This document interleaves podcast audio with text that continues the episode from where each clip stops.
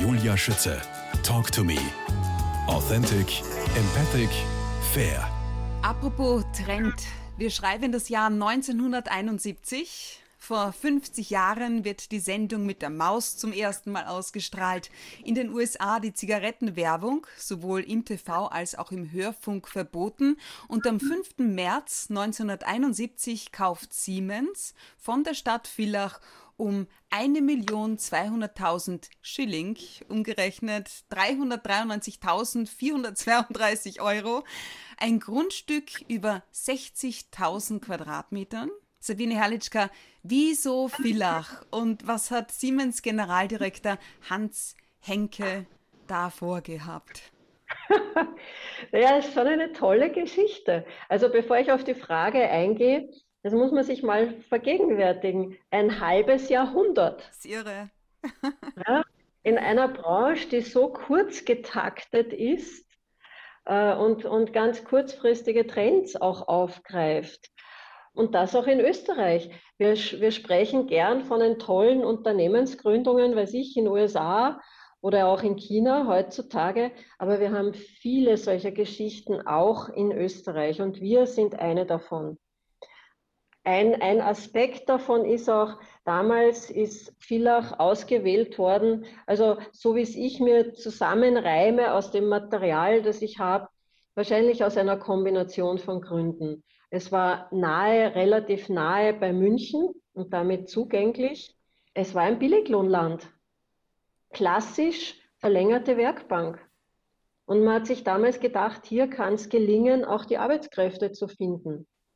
Wahrscheinlich kam ein gewisses Element der Gunst der Stunde auch noch dazu. Und so ist das dann damals passiert. Das heißt, wenn man sich die Geschichte vergegenwärtigt, von der verlängerten Werkbank billig produzieren, heute zum forschungsstärksten Unternehmen Österreichs. The American Dream in Villach, wenn ich Sie zitieren darf.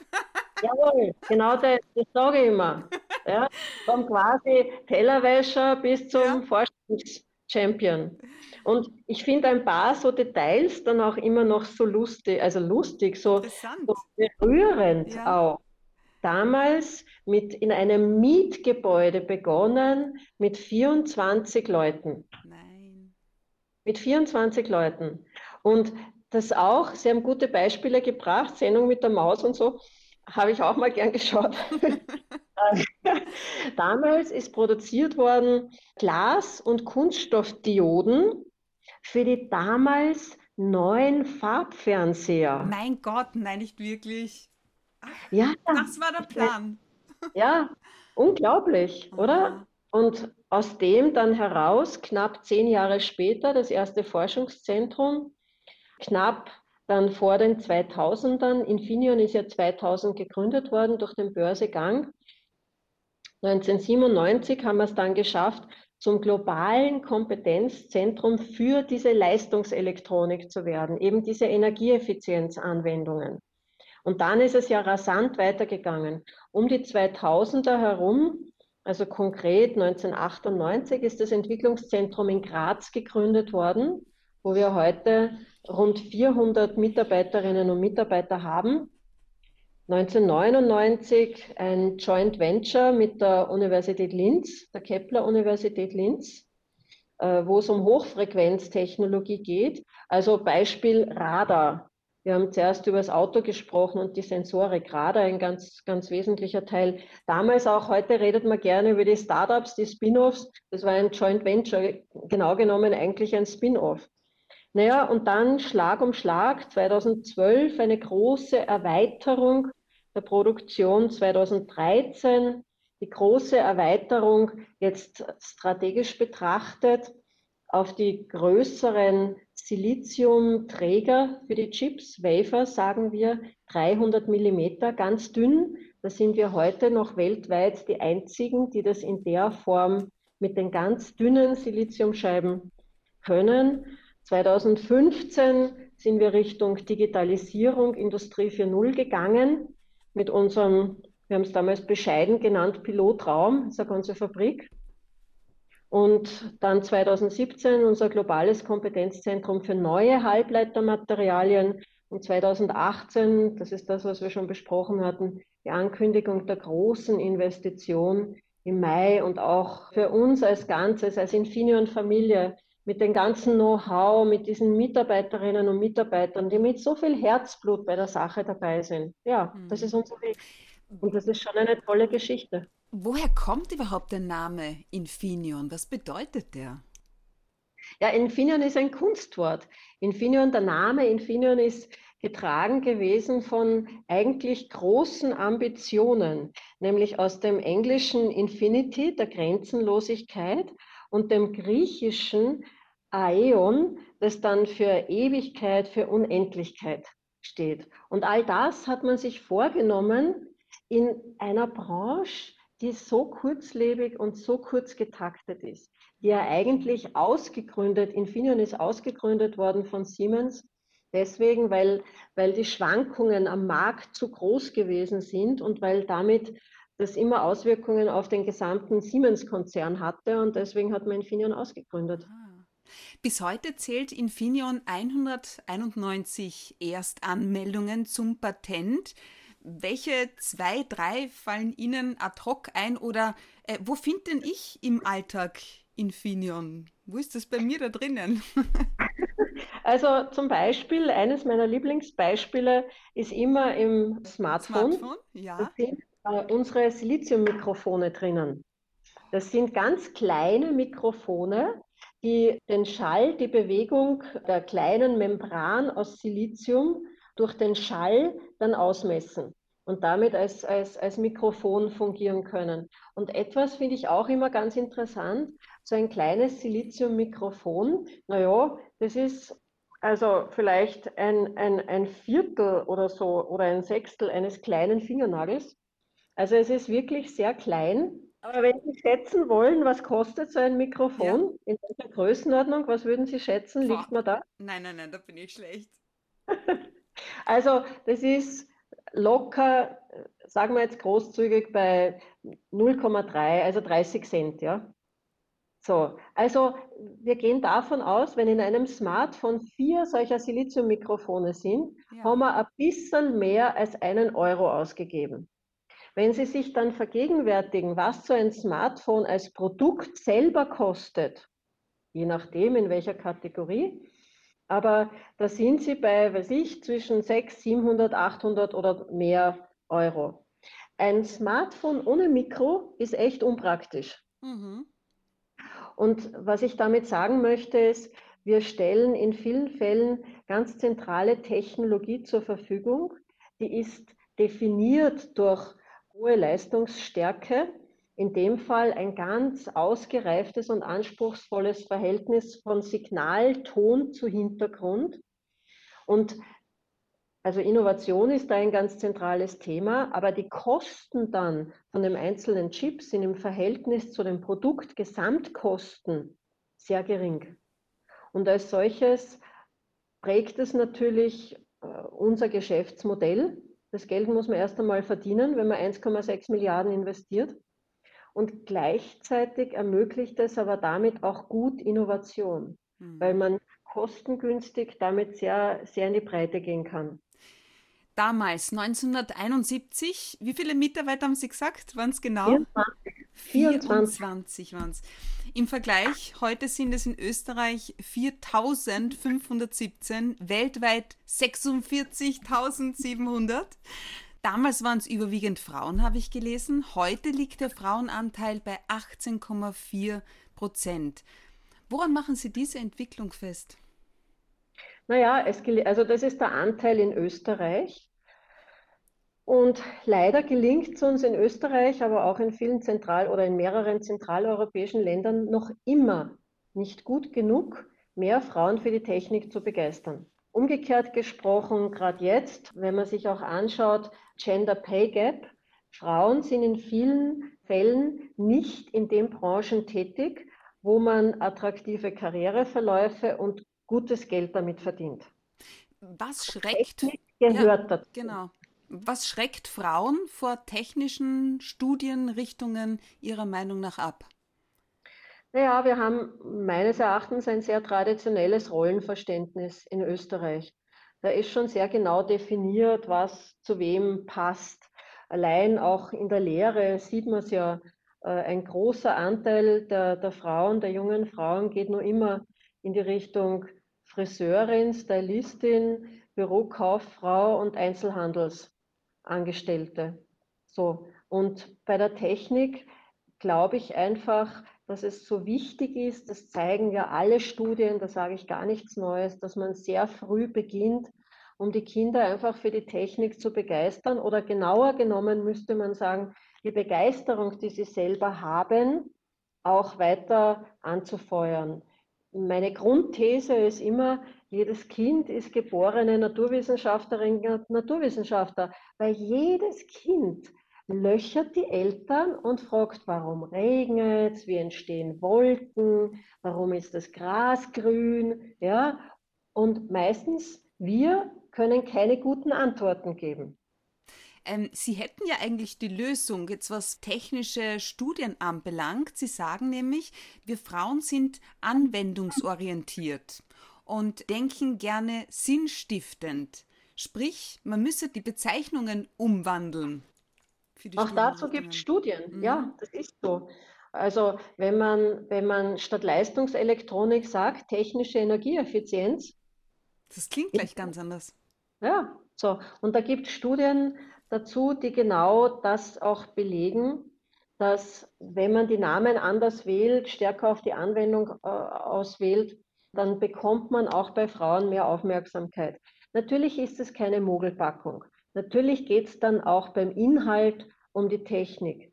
Und auch da, meine ich, macht es sehr viel Sinn, sich gute internationale Beispiele anzuschauen, wie man Digitalisierung zum Beispiel verwenden kann, um Technik mit Freude, mit ja, ein bisschen spielerisch auch zu vermitteln. Wie schaut denn das aus in den internationalen Kindertagesstätten? Genau, wir haben einen internationalen Kindergarten. Knapp 200 Plätze. Da haben wir ein paar ganz spezielle Elemente, die aber essentiell sind. Das eine ist, er ist zweisprachig. Das ist schon mal wichtig. Na gut, ihr habt ja, glaube ich, 60 Nationen.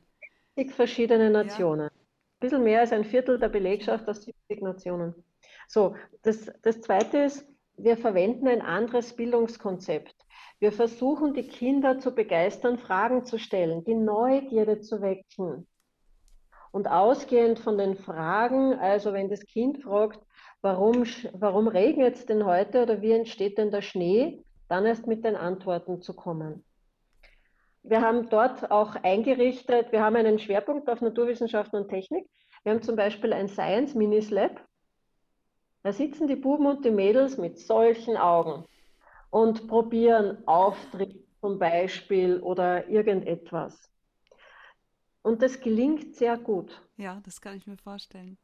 Sabine Herlitschka, seit 2014 Vorstandsvorsitzende der INFINEON Technologies Austria AG. Auf die Frage, wie leicht oder schwer es für Sie war, als Frau in die Vorstandsriege eines Technologieunternehmens zu kommen, haben Sie einmal geantwortet, ich habe mir das nie vorgenommen. Für mich ist es wichtig, dass mich ein Thema inhaltlich interessiert. Woher kommt diese Einstellung? Keine Ahnung. Aber es ist einfach so. Ich bin immer der Meinung, den größten Teil der wachen Lebenszeit verbringt man im Job. Aha. Und deswegen ist mein persönlicher Zugang der, dass das, was ich mache, ich mit voller Überzeugung machen möchte.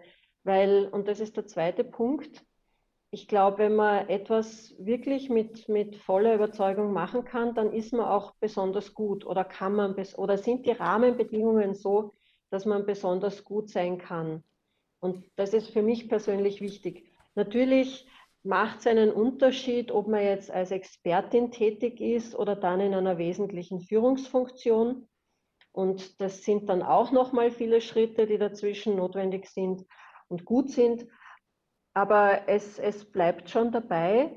Für mich ist der Inhalt auch ganz stark der Antrieb. Das heißt, womit hat Sie Frau mit Namen Kircher-Kohl Ihr Interesse derart geweckt, dass Sie sich vor rund 11 Jahren für INFINEON und nicht für den Rektorsposten an der TU Graz entschieden haben? Ja, das war eine spannende Sache. Ich war damals im Bewerbungsverfahren, wollte Rektorin werden an der TU Graz, war dann schon mit meiner Vorgängerin, der Monika Kircher-Kohl, in Kontakt. Wir haben mehrere Gespräche geführt und ich kann mich auch noch gut erinnern, am Tag vor dem öffentlichen Hearing an der TU Graz habe ich die Frau Kircher-Kohl getroffen und auch unseren Konzernvorstandsvorsitzenden. Und es war einfach ein wirklich sehr, sehr, sehr gutes Gespräch, das interessant war, das die Optionen so aufgezeigt hat. Ja, und was kann einem Schlimmeres passieren, als dass man im Dreiervorschlag ist an einer technischen Universität und dann schlussendlich ein Angebot von einem Unternehmen wie INFINEON. Ausgegangen ist es dann, wie es ist. Und es ist gut so und es freut mich auch sehr. Sabine Herlitschka, seit 2020 auch Vizepräsidentin der Industriellenvereinigung. Sie haben an der BOKU in Wien studiert, Lebensmittel- und Biotechnologie. Aus welchem Interesse? Was war der Auslöser? Naja, das war damals so das erste Aufflackern der Ökologiebewegung in Österreich. Ich habe 1984 zu studieren begonnen. 1984, 1985 war die Besetzung der Hainburger Au. Also das war schon damals eine Zeit, da war so das ökologische Bewusstsein schon in der größeren Breite auch vorhanden und ist aufgekommen. Die Frage, wie kann man Ökologie, Nachhaltigkeit, würden wir heute sagen, und Wirtschaft zusammenführen. Und damals war ja ganz stark der Blick, es kann nur so gehen, dass man, weiß nicht, weniger heizt und ein Kraftwerk nicht baut und ja, also eigentlich kein sehr sympathisches Zukunftsbild. Und heute, und das finde ich, ist die wirkliche Entwicklung dahinter, heute haben wir Technologien, die es uns als Konsumentinnen und Konsumenten relativ gesehen leichter machen, sie einzusetzen. Wir können heute Nachhaltigkeit schaffen, ohne große persönliche Einschnitte, natürlich braucht es Verhaltensänderungen, aber ohne so große Einschnitte wie damals, wo man fast den Eindruck hatte, es muss kalt und dunkel sein, damit man Nachhaltigkeit erreichen kann, jetzt überspitzt formuliert. Und wenn man technischen Fortschritt einschätzen möchte, dann ist das eine der ganz zentralen Facetten und das begeistert mich auch persönlich sehr. Geboren worden am 1. Februar 1966 in Pfarrkirchen in Deutschland. In welchem Umfeld sind Sie aufgewachsen und was hat Sie nach Österreich geführt? Ja, meine Eltern sind ja aus Österreich. Meine Mutter aus Kärnten, mein Vater ist Sudetendeutscher gewesen. Und der geografische Kompromiss damals mit Familie, Arbeit und so war eben dann in der Nähe von Landshut. Ja, ein paar Jahre später sind meine Eltern nach Salzburg gezogen und dort bin ich in die Schule gegangen und zum Studium nach Wien. Sie haben einen sehr positiven Zugang zum Leben. Wer oder was hat Sie in diese Richtung geprägt? Ich hab das Glück gehabt, viele Leute, also erstens einmal schon meine Eltern, die haben ja aus ganz wenig viel machen können. Die haben sich eine Existenz aufgebaut. Und dann habe ich viele Menschen immer wieder getroffen, von denen ich da auch dahingehend viel gelernt habe. Und schlussendlich ist es das ja auch. Zukunft ist ja nicht vorgegeben. Zukunft, wir haben es ja selber in der Hand, unser Leben zu gestalten. Und natürlich gibt es Einschränkungen oft, natürlich gibt es Rahmenbedingungen, aber innerhalb aller Rahmenbedingungen gibt es auch immer Gestaltungsspielraum. Mein Zugang ist den Nutzen, natürlich. Was tun Sie zum Ausgleich? Oder besser noch, wie schaffen Sie einen Ausgleich zur Arbeit? Ja, bei mir gibt es 3 Dinge. Das eine ist Sport, das zweite ist die Botanik, also Pflanzen. Und das dritte ist mein neuestes Hobby, das ist das Geigenspielen. Tatsächlich? Wie sind Sie da drauf gekommen? Geigenspielen wird generell als sehr schwer eingeschätzt. Ja. Und ich habe mir dann vor ein paar Jahren gedacht, jetzt will ich mal schauen, ob das noch geht. Im Alleingang oder nehmen Sie Unterricht? Nein, mit einer Lehrerin, selbstverständlich. Und während der Pandemie über virtuelle Stunden. Gell? Und wann? Ja, Mitternacht? Nein, oder am Wochenende? Nein, dazwischen ist dann schon immer wieder ein bisschen Zeit. Und sie ist auch flexibel. Das ist großartig. Und wie sind die Fortschritte? Gut. Bei Mozart bin ich noch nicht. Sabine Herlitschka, ich frage deshalb, weil ich muss irgendwie einen Bogen spannen. Stichwort Erfolg. Inwiefern hat Verantwortung für Sie auch etwas mit Erfolg zu tun? Also grundsätzlich hat ja jeder mal viel Verantwortung, nämlich zumindest für eine Person, nämlich sich selbst. Und ich bin eine große Verfechterin der Idee der Eigenverantwortung, weil ja, Verantwortung für sich selber übernehmen ist einmal die erste wichtige Basis. Und das Zweite, weil davon hängt es ja auch so stark ab, ob ich die Chancen, die ich habe, und wir haben heute unglaublich viele Chancen. Wir haben viel mehr Chancen, als jede und jeder von uns nutzen kann. Und ja, ich weiß, es gibt noch Einschränkungen, wie gesagt, in anderen Regionen natürlich noch viel markanter. Aber trotzdem, bei uns, jede und jeder hat unglaublich viele Chancen tagtäglich. Sabine Herrn, ja. Hat für mich etwas ganz stark mit Verantwortung zu tun. Und der zweite Teil natürlich, in einer Führungsposition auch Verantwortung für andere zu haben. Bei uns etwas mehr als 4.500 Mitarbeiterinnen und Mitarbeiter, deren Familien, die ganzen Netzwerke, ja natürlich, da hat man Verantwortung und entsprechend verantwortungsbewusst muss man auch damit umgehen. Sabine Herlitschka, Verantwortung ist ja auch etwas, wofür Sie mehrfach ausgezeichnet wurden, als Österreicherin des Jahres der Tageszeitung Die Presse in der Kategorie Unternehmen mit Verantwortung 2018 und im vergangenen Jahr, im Herbst, wurde Ihnen auch der Ehrenring der Stadt Villach verliehen. Welche Bedeutung hat der für Sie? Ja, es ist wunderschön und eine tolle Anerkennung für mich, aber auch für das ganze Team, das dahinter steckt. Ich finde, es ist wichtig, selbstmotiviert aufgrund der Sache zu tun, und Wertschätzung ist dann auch gut, weil unabhängig von mir, Wertschätzung kostet nichts. Wertschätzung ist etwas, was positive Kraft mobilisiert, und deswegen halte ich viel davon. Bürgermeister Günther Albel hat gemeint, dieser Ehrenring der Stadt Villach steht zum einen für das unglaubliche Wachstum von INFINEON in Villach, zum anderen aber auch für ihr gesellschaftliches Verantwortungsbewusstsein, weil sie sich für Themen einsetzen, die weit über ihr unmittelbares Aufgabengebiet hinausgehen. Besonders am Herzen liegt ihnen die Unterstützung regionaler Projekte, und da speziell im Bildungsbereich. Was darf ich mir darunter vorstellen? Bildung ist meines Erachtens die Basis für alles. Bildung ist die Voraussetzung dafür, dass man selber einen guten Lebensweg gehen kann. Bildung ist so wichtig für ein Funktionieren der Demokratie. Das sehen wir auch in vielen Ländern. Also Bildung ist die Basis für wirklich alles, und deswegen ist es für mich wichtig und auch für uns als Unternehmen wichtig. Auch wir, unser Wachstum hängt davon ab, dass wir gut ausgebildete Mitarbeiterinnen und Mitarbeiter finden, hier in Österreich, in Kärnten und darüber hinaus. So, und mir ist es auch immer wichtig, konkret zu sein.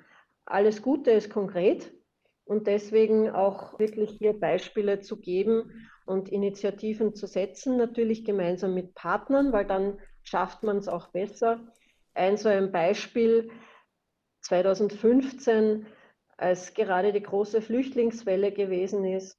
Ich bin einfach fest davon überzeugt, auch unter den Leuten, die geflüchtet sind, die zu uns gekommen sind, die Asylstatus haben, da ist es auch unsere Aufgabe, ein Stück weit ihnen auch Chancen anzubieten.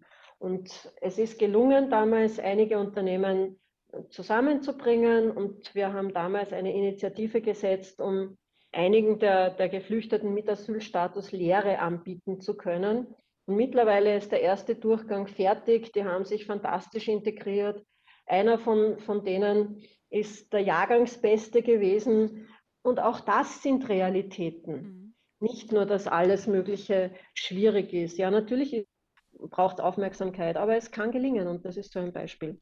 Oder unser Forschungszentrum für künstliche Intelligenz oder verschiedenste Aktivitäten. Genau. Bei all den Maßnahmen verwenden Sie beispielsweise auch das Prinzip 70-20-10. Was bedeutet das? Ja, das heißt, dass wir Bildung anders vermitteln wollen. Wir sind fest davon überzeugt, und das, auch das zeigen Studien, 70% Bildung zu vermitteln im eigenen Tun ist besonders wirksam. Durch Projekte, durch konkretes Angreifen und so. Wir haben eine eigene Werkstatt, die hier in der Bildung sehr tätig ist. 20% durch den Austausch mit anderen, also Präsentieren, Diskussionen. Und 10% durch das, wie viele von uns sozialisiert sind, nämlich in Büchern oder aus Büchern oder schriftlichen Materialien sich selber Wissen anzueignen. Apropos von der Vision in die Praxis. Kärnten als Bildungsland lautet Vision Nummer 3. Wohin gehen da Ihre konkreten Vorstellungen? Ja, warum nicht? Kärnten hat eine sehr gute Fachhochschule, Kärnten hat eine sehr gute Universität. Wir haben außeruniversitäre Forschungseinrichtungen. Auch hier Kräfte bündeln und zum Beispiel einen gemeinsamen Bildungscampus einzurichten und durch Methoden der Digitalisierung und intelligente Kooperationen stark in die Gemeinden und in die Region hinausgehen. So stelle ich mir moderne Bildung vor. Kärnten also als Bildungsland. Zuvor hatten wir schon Kärnten, das Land der intelligenten Mobilität, Kärnten, das Innovationsland und last but not least, Kärnten, das beste Land für Unternehmensgründungen. Sabine Herlitschka, wie soll das gelingen? Ja, warum nicht Unternehmensgründungen hier schaffen, ausgehend von der Universität, von der Fachhochschule, von den anderen Institutionen hier und die Rahmenbedingungen so zu schaffen, dass es den Leuten möglichst einfach gemacht wird. Also nichts mehr mit Leilaufen lassen in Kärnten. Gut. Sabine Herlitschka, Vorstandsvorsitzende der INFINEON Technologies Austria AG. Dankeschön für Ihre Zeit. Das spannende Gespräch. Alles Gute zu 50 Jahre INFINEON und ganz besonders liebe Grüße nach Villach, wo ich aufgewachsen bin. Herzlichen Dank und alles Gute für Sie.